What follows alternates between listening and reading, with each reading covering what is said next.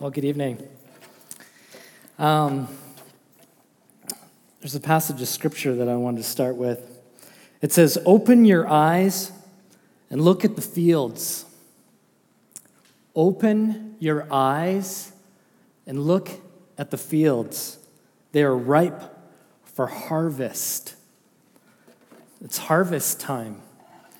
Um, the last couple weeks, uh, a couple weeks ago, we celebrated Thanksgiving, right? And that's a time to give thanks for the harvest. Uh, hopefully, by now, everyone's gardens are emptied. Uh, harvest time is over. Um, for us on the university campus, uh, with our campus ministry, UCM, uh, I think October is our harvest time. September is a time where we're sowing seeds and we're doing lots of events where we're trying to connect with new students and students who are from uh, out of town and who are coming to the campus. We do a lot of outreach in that way. Uh, simply, we're inviting people to come and see. And, um, and so we, we now in October get to kind of sit back and see oh, who has God gathered? And so we have a gathering on Sunday nights, much like this. Um, and uh, and it, we, we really, there's like, th- we have a threefold message that we're trying to share on the campus. And it's simply this that you are loved, that your story matters, and that Jesus changes everything. Um, I think that is, the, that is the summary of, of the gospel, is that God over and over and over again is telling us that he loves us as his children. And, uh, but more than that, that, that he sees us uniquely, that we each have a unique story, and that our story matters. He wants to redeem our stories. And that all happens through the person of Jesus, because Jesus changes everything in our lives. Um, I wanted to say a couple things. Yeah, like, uh, so tonight, Ed's over there, we're pastor swapping. Um, and that's really fun to do because we're looking at ways that us as a, as a campus ministry and the house, we have this shared heart for the campus. And I know a lot of you, there's probably a number of you tonight here who attend the campus, or that's your, your field, you know, that's where you spend your time. So we're looking for ways to continue to support and, and encourage one another. Um, I wanted to let you guys know that actually UCM, come January, is moving to Thursday nights. And we're partly doing that because we want to try to attend more to those who uh, not only live on the campus, but those who are commuters because our campus just keeps growing and there's you know more than just people who live on the campus. Um, so that's an invitation to you. If the campus is your field then we want to invite you to come and uh, be with us as we try to be on mission up there.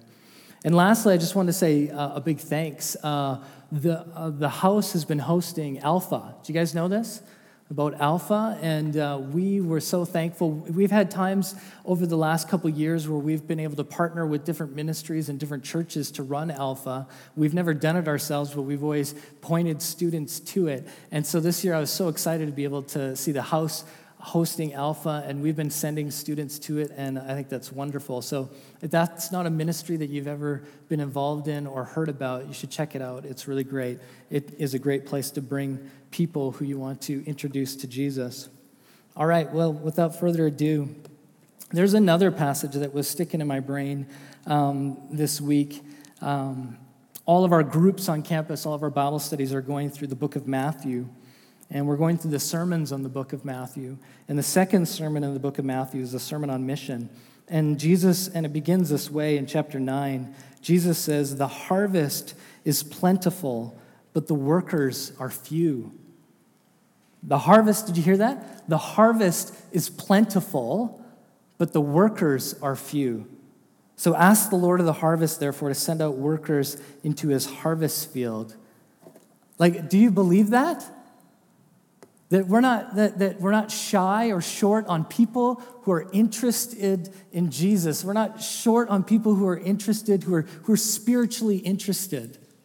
That's what Jesus says. Do you believe that? The harvest, they're ripe. And that's not the only time he says it, but he says that in the passage that we're going to look at today. So tonight, I want to look at John chapter 4 um, it's known in your, in your Bible probably as the woman at the well. And I want to share this story with you. And it's a story where Jesus, it's a time when Jesus showed that there's no boundaries, um, that uh, he will not overcome to share his love with others. It's a story where Jesus showed that he intends to use our stories to witness to others.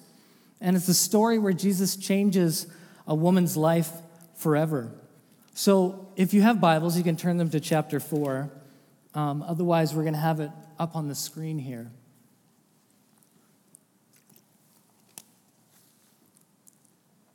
And the story begins this way When Jesus and his disciples are traveling from Judea to Galilee, and as you'll see on the map up here, to get from Judea to Galilee, um, you know, naturally you should be going through Samaria. Now, pious Jews at the time uh, usually actually traveled around Samaria. You can see a little dotted line up there where they traveled around. And they did this to avoid interaction and defilement and even maybe even altercations with the Samaritans. But Jesus, on this occasion, decides to take the disciples through Samaria. And so they arrive at a well near a town in Samaria called Sychar. And it's a famous, and there there's this famous well, and it's uh, Jacob's well. And that's where they're hanging out. And so, being tired and thirsty from their travels, the disciples um, head into town to find food. But Jesus stays at the well. And it's about noon, and it's in the heat of the day. And like I said, they've been traveling, they're hot, they're tired, they're thirsty. And so Jesus is sitting at this well when a, when a Samaritan woman comes to draw water from the well that Jesus is sitting by. And Jesus says this to her He says, Will you give me a drink?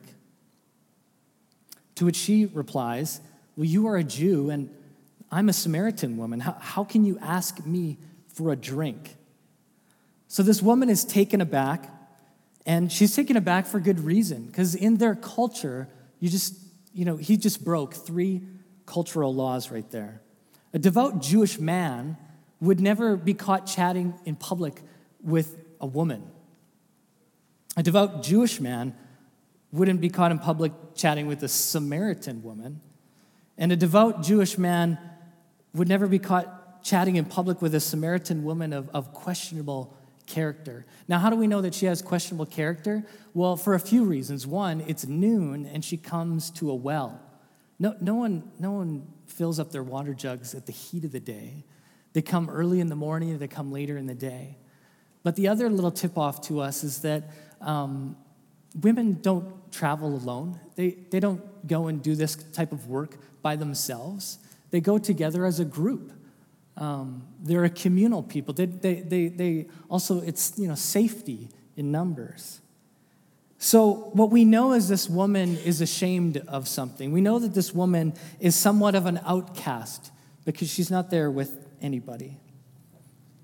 So, right from the beginning of the story, we learn that Jesus isn't afraid to cross barriers in order to reach people. He's not afraid to break this 500 year old tension between Jew and Samaritans. Uh, he's not afraid to break uh, that cultural, ethnic barrier. He's not afraid to break the gender barrier there. And most importantly, he's not afraid to break the sin barrier in this woman's life. And so Jesus answers, answers her. And he says, If you knew the gift of God, of who it is that asks you for a drink, you would have asked him, and he would have given you living water. If you knew who, were talk- who you were talking to, you would have asked me for living water, Jesus says. Now, living water, that's, it's kind of a phrase. It's kind of the same as what we would say uh, running water is.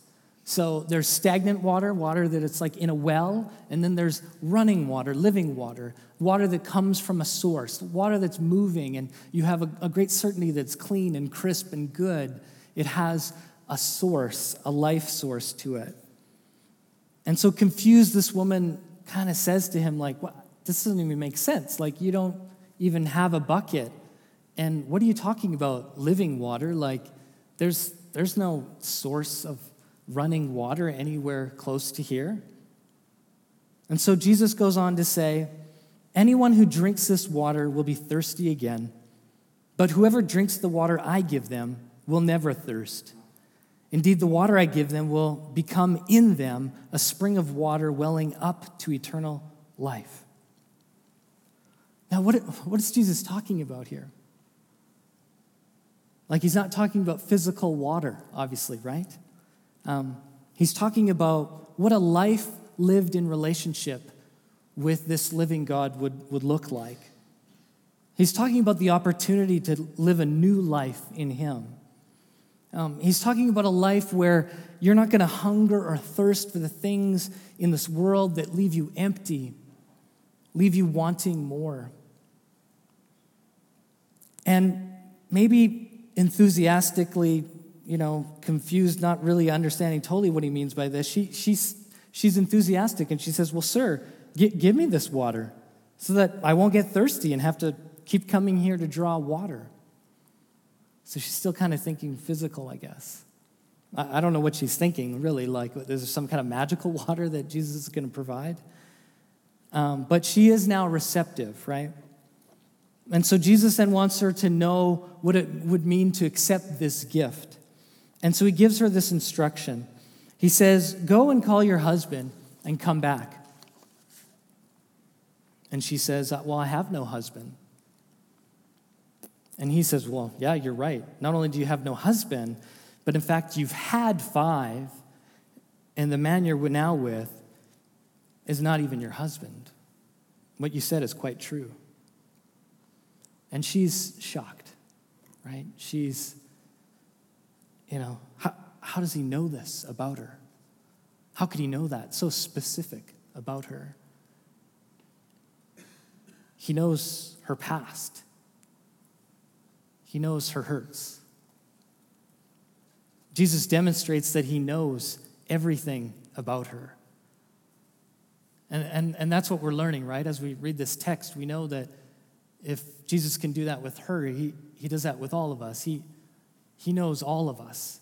He knows our hurts, our past, our failures. He knows everything about us. And so, this woman, she has relational and emotional hurts in her life. She has a massive hole in her life that she keeps trying to fill with husbands or affairs. I mean, the text doesn't actually say that she has any affairs, but the question is well, why would someone, why would she get, why would she have five husbands? Why would the husbands she keep having keep wanting to divorce her? Probably because she's been doing things that would be worthy of divorce. So Jesus says, I know what makes the water in your life murky. And he's saying, if you want to accept my invitation of living water, then you're going to have to stop going to that stale, moldy, stagnant water that you've been living off of. And so, what does she say? Well, she replies, Well, sir, I can see that you're a prophet. And, well, speaking of prophets, our ancestors worshiped on this mountain, but you Jews claim that the place where we must worship is in Jerusalem, which is kind of a weird response if you think of it. Um, speaking of prophets, let's talk about the right place to worship. You, you saw what she did there? People say this of Hillary Clinton, right? That she's, Hillary Clinton's really good at pivoting, right? Speaking of my deleted emails, let's talk about the dangers of hacking. right? And that's, that's what she does here, right? Well, speaking of my sin, let's talk about the right place to worship. Uh, maybe that's a good direction for her, but she's kind of changing the conversation, isn't she? It's not comfortable when you're confronted with your sins. It's not easy to have your you know, hurts exposed. And so she changes the conversation to the major ideological divide between the Jews and the Samaritans. What, what is the right place to worship, anyways? And Jesus decides to kindly oblige her, right? Because this is Jesus' posture. He always works with us where we're at. And so he obliges her and shifts into that conversation. He says this as a response He says, Woman, believe me, a time is coming when we will worship the Father neither on this mountain nor in Jerusalem. You Samaritans worship what you do not know. We worship what we do know, for salvation is from the Jews. And that's just, that just means that God chose the Jews as a particular people in a particular time, right? He chose them to be God's light in the world. They didn't really live up to that very well, but that's what he means there, right? And he says, Yet a time is coming and has now come when the true worshipers will worship the Father in spirit and in truth. For they are the kind of worshipers the Father seeks. God is spirit, and his worshipers must worship in the spirit and in truth. So Jesus treats this woman's question seriously, and as a result, we get one of the most amazing summaries of what true worship is. Um, I can't count the number of times I've heard pastors refer to this passage when doing a teaching on what is worship. It's the go to passage, and, it's, and that's for a reason. Jesus here is saying, How matters more than where, right? It's not about finding the right place to do worship, but he's saying it's about whether you do it in spirit and in truth right? Because if we want to encounter God, we know this, right? If we want to encounter God, it isn't about, you know, God isn't contained in, in the culture in which we come from. God isn't contained in the religion that we've been brought up in. Um, God isn't contained by geography, He isn't contained by architecture, right? God is spirit and truth. And those two things are important and they need to be together. We can't just kind of seek spirituality on its own, and we can't just seek like more spiritual knowledge on our own. It, it, it has to be both and. We're to worship with Him with our hearts and our minds. And so, kind of not understanding this, the woman just throws her hands up in the air and says, Well, one day when the Messiah comes, he'll explain it all to me. Which I've experienced this a number of times. Ah, let's just be agnostic about it. It'll all sort itself out in the end right? But then Jesus says this. She talked about the Messiah, right? And then he says, I am he. I am he.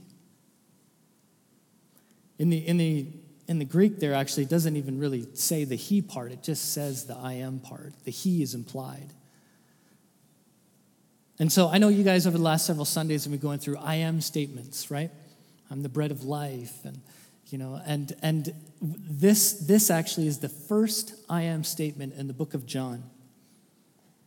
Um, it's one of the lesser known I am statements because he doesn't fill it in with something else. He just says, I am he.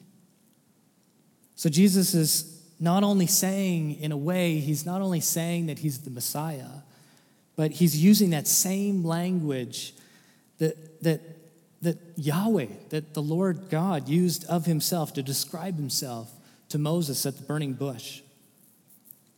So Jesus doesn't just tell her he's the Messiah she's been waiting for. Jesus doesn't just tell her that he's the Messiah that, that her, you know, this whole culture around her has been waiting for. But Jesus tells her that he, in himself, is the very Lord God in her presence. And it's in that moment that she is changed forever. It's in that moment that she finally comes to a realization of what he knows about her life, what he can do in her life, about who he is. And in that moment, she's changed forever. So we read that she, she leaves her water jar there and she heads back into town. And she says this she runs back into town and says to the people, Come, see a man who told me everything I ever did. Could this be the Messiah? Come and see a man who told me everything I ever did. Could this be the Messiah? Now, think of that phrase. Come and see a man who told me everything I ever did. Like, I don't know about you, but when I reflect on that, that's not really something I'm excited about, um, right? Being told everything you ever did could be kind of terrifying. Uh, it could be kind of kind of shame inducing. It could be, you know, kind of sounds sort of mortifying in some ways. Um, I'm, you know, I've done a lot of great things in my life, but I also, you know, being told every single thing I ever did. But look, look what she she says it with joy. She says it rejoicing. She she's exclaiming it from from you know the rooftop. She's what but why? Why is she rejoicing about a man who told her about everything she ever did? Do you want to know why? Because Jesus told her, told her everything she ever did, and he still believed in her. He still gave her dignity. He still saw great value in her. He elevates her self worth. And not only does he do all that, but then he offers her a gift the gift of living water, the gift of new life. He told her everything she ever did, and he still says, I want to be in relationship with you. I want to extend living water to you. Will it, will it spring up out of you? And did you catch that earlier phrase when he says that? He says, The water I give them will become in them a spring of water welling up to eternal life. In them, welling up. So Jesus actually predicts what is about to happen next. Because as the story ends, this is what happens. She, she leaves her water jar, she goes back to the town. She says, Come and see a man who told me everything I ever did. And then they came out of the town and made their way towards him, right? Now, the leaving, just sidebar, the leaving the jar thing, you start reflecting on that. Like, why'd she leave the jar? Did she leave it because she was just forgetful and so enthusiastic that she left? Uh, did she leave it for Jesus because he didn't have one? But you know what? I think she knew what she was doing. She, she planned to come back, right? She planned to go tell people and then come back. That's why it's okay to leave it there, right? And later in verse 39, we read the conclusion. It says, Many of the Samaritans from that town believed in him because of the woman's testimony. He told me everything I ever did. So when the Samaritans came to him, they urged him to stay with them, and he stayed two days. They wanted to abide with Jesus.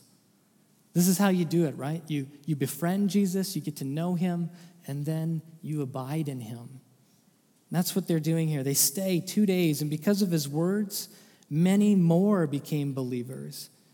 And they said to the woman, We no longer believe just because of what you said, but now we have heard it ourselves, and we know that this man really is the Savior of the world. So, because of this woman's testimony, many come to Jesus, and then many more come to Jesus. Isn't that amazing? This woman with this difficult past, this outcast, this ashamed woman, brings many people to Jesus. How does she do it? How does she do that? Like, like, do you realize we just witnessed this is the first female preacher? This is the first Christian female preacher. Or if you want, you can call her an evangelist, right? Uh, and I don't, I know we, that word evangelist sometimes scares people, but it's just like evangel is just good news. She's the first one to go and share the good news about Jesus. How does she do it? What was her strategies? right? Are we always looking for strategies and tips and tools of how to do this better? Well, well, why don't we look like look look and see what she did? It's really all contained in that one statement. Come and see a man who told me everything I ever did. So, first, come and see. It begins with invitation. She simply invites people to come and check it out. There's no bait and switch, there's no well thought out pitch, there's no sophisticated argument, no apologetic, no pressure, no hype, no arm twisting. She just simply invites, right? Just a simple invitation. She has tasted living water and she is gushing for others to taste it. And now, this isn't the first time we hear this language of come and see in the book of John. Um, I, I love to teach out of the book, the first chapter of John, because that's one of our strategies on the campus, is simply to encourage students to find friends. And we get that strategy from Jesus. In chapter one, Jesus models the same method. When Jesus, uh, when John the Baptist tells the disciples, "Look, the Lamb of God," Andrew and John begin literally following Jesus. They, they literally start stalking him, actually, if you look in the text. it's kind of awkward. Jesus turns and says, well, What do you want? Why are you following me? And then they reply, Well, Rabbi, where are you staying? To which Jesus replies, Come and see. You hear that? So Jesus just says, Come and see. You want to, you want to know what it would look like to follow me? Come and see. Come spend some time with me. And what's similar is to the Samaritan woman, after Andrew spends time with Jesus, he immediately goes and tells his brother and brings him to Jesus. This is what people do when they encounter Jesus. You, you might remember back, if, you, if you've been a Christian for a while, you might remember back to that enthusiasm you had when you first encountered Jesus. We need to tap into that. And the brilliant thing about this passage in John chapter 1 is that after um, Jesus calls Philip to follow him, Philip goes and does the same thing. He immediately runs and tells Nathanael, We found the one Moses wrote about in the law and about whom the prophets also wrote about, Jesus of Nazareth, the son of Joseph. And then Nathanael kind of asks this skeptical question Nazareth, can anything good come from here? And um, what's brilliant is Philip's answer. So he kind of has a skeptical, uh, you know, question, and Philip's answer is simply, "Come and see." He's already learned from Jesus to come and see, and now he moves on to, you know, sharing that. So he doesn't argue, doesn't defend, he simply invites. Now I want to ask you, you know, where do you guys meet Jesus? Is it here? Is it at the house? Is it Sunday nights? Maybe it's a group throughout the week. Where do you invite people to come and see Jesus? Second thing, she says, Come and see a man. So she puts the focus on Jesus, right? Come and see a man. She makes it about him. It's not about the right religion, it's not about the right church, it's not about the right teaching of Scripture. She invites people to consider a person. So maybe people have asked you, like, why do you go to church? Maybe you go because you're a Christian and that's what Christians do. Or maybe you say you go for a community or fellowship, or maybe you just like the worship or the teaching here or the ethos. Maybe you've signed up on the camera, or maybe you're a musician and you're just stuck in the rotation. You don't know how to get out of the rotation. but the church is meant to be a community that is gathered to and around the person of Jesus. That's what the church is. And so everything that we do as the body of Christ ultimately is meant to help people get to Jesus. And as a pastor, and I hope you guys feel this as well too, I find that so liberating. Like my job is ultimately, it's not about me. It's not about what I can say or do or how I perform. It's all about Jesus. It's all about pointing people to Jesus. Come and see a man. And lastly, she says, Who told me everything I ever did. So, this unnamed woman, she goes down in history unnamed. But she shared out of her own story. Like I said earlier, we encourage people that your story matters. God wants to use your story.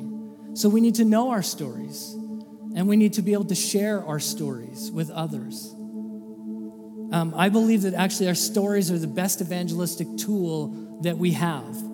And maybe you don't feel like you could ever be an evangelist. And, and I get that. There's certain people who are wired for that and some people who are wired for other things. But we are all called to just simply tell our stories. We're all evangelists in that way. Um, that's the most simplest thing we can do. That's what being a witness is. A witness isn't called to say anything except for what they've experienced right?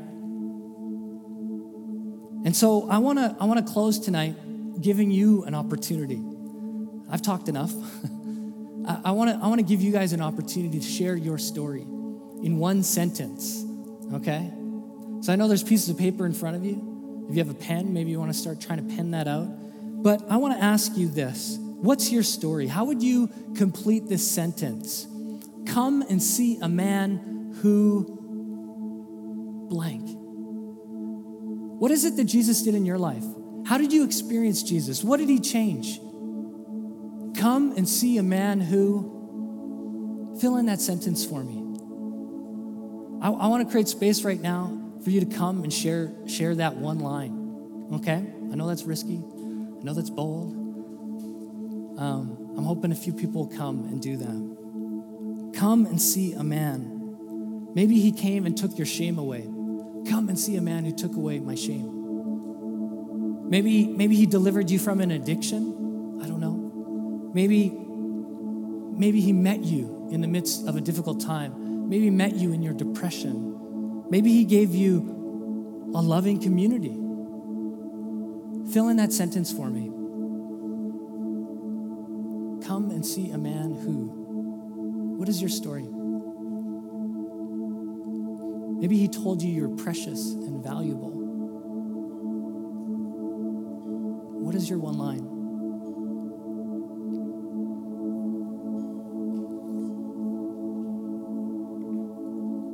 Anybody bold enough to get up and say?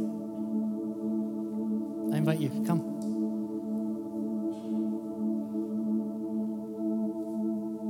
Hey, man. Uh, I was just, I was thinking about come and see a man who always comes through because uh, I always look to God when I have issues and He's always the one helping uh, me figure stuff out and Awesome. coming through for me. So yeah, let's just say that. That's great. Come and see a man who came through for me. What's your story?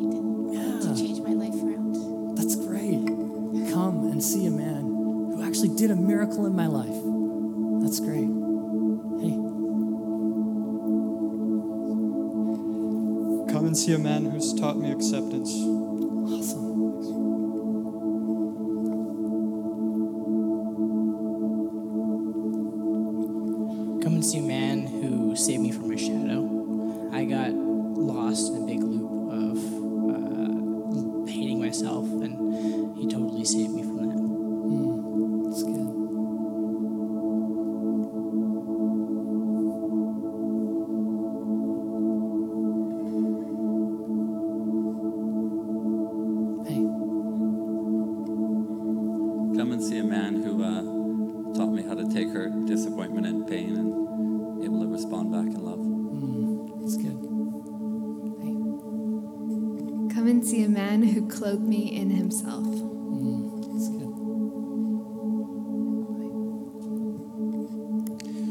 Come and see a man who took away my ghosts.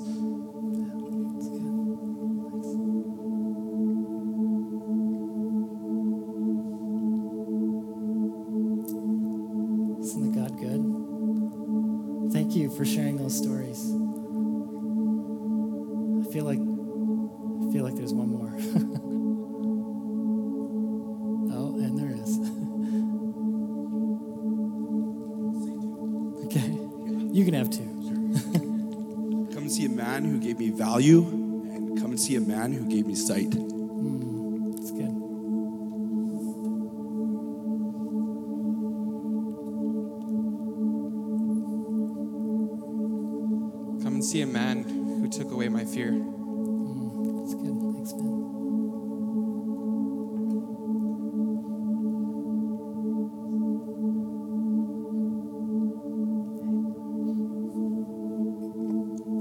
Come and see a man who gave me a reason to live when I wanted to die.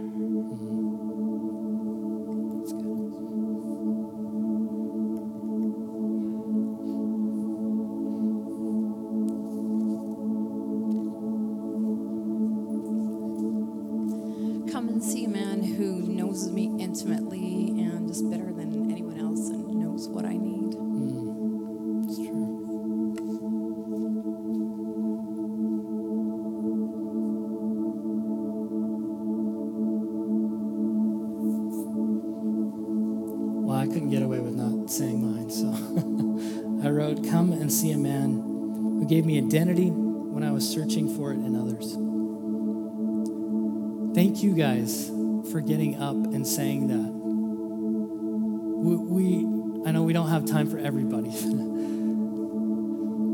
but I hope you leave tonight knowing your story better and knowing Jesus who wants to do this work in your life and he wants to do it in others' lives. And they, that we're, we're, we can all be like this woman at the well who became a well, right?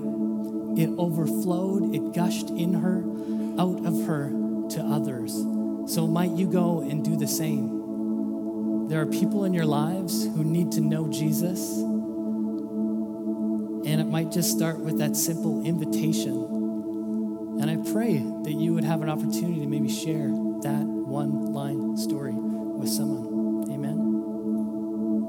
Why don't we um, end with, uh, I know the band has a couple songs, and I know that you are a praying church. So um, if you, if something stirred in you and you'd like some prayer, I know there's people, um, is it at the back or at the sides?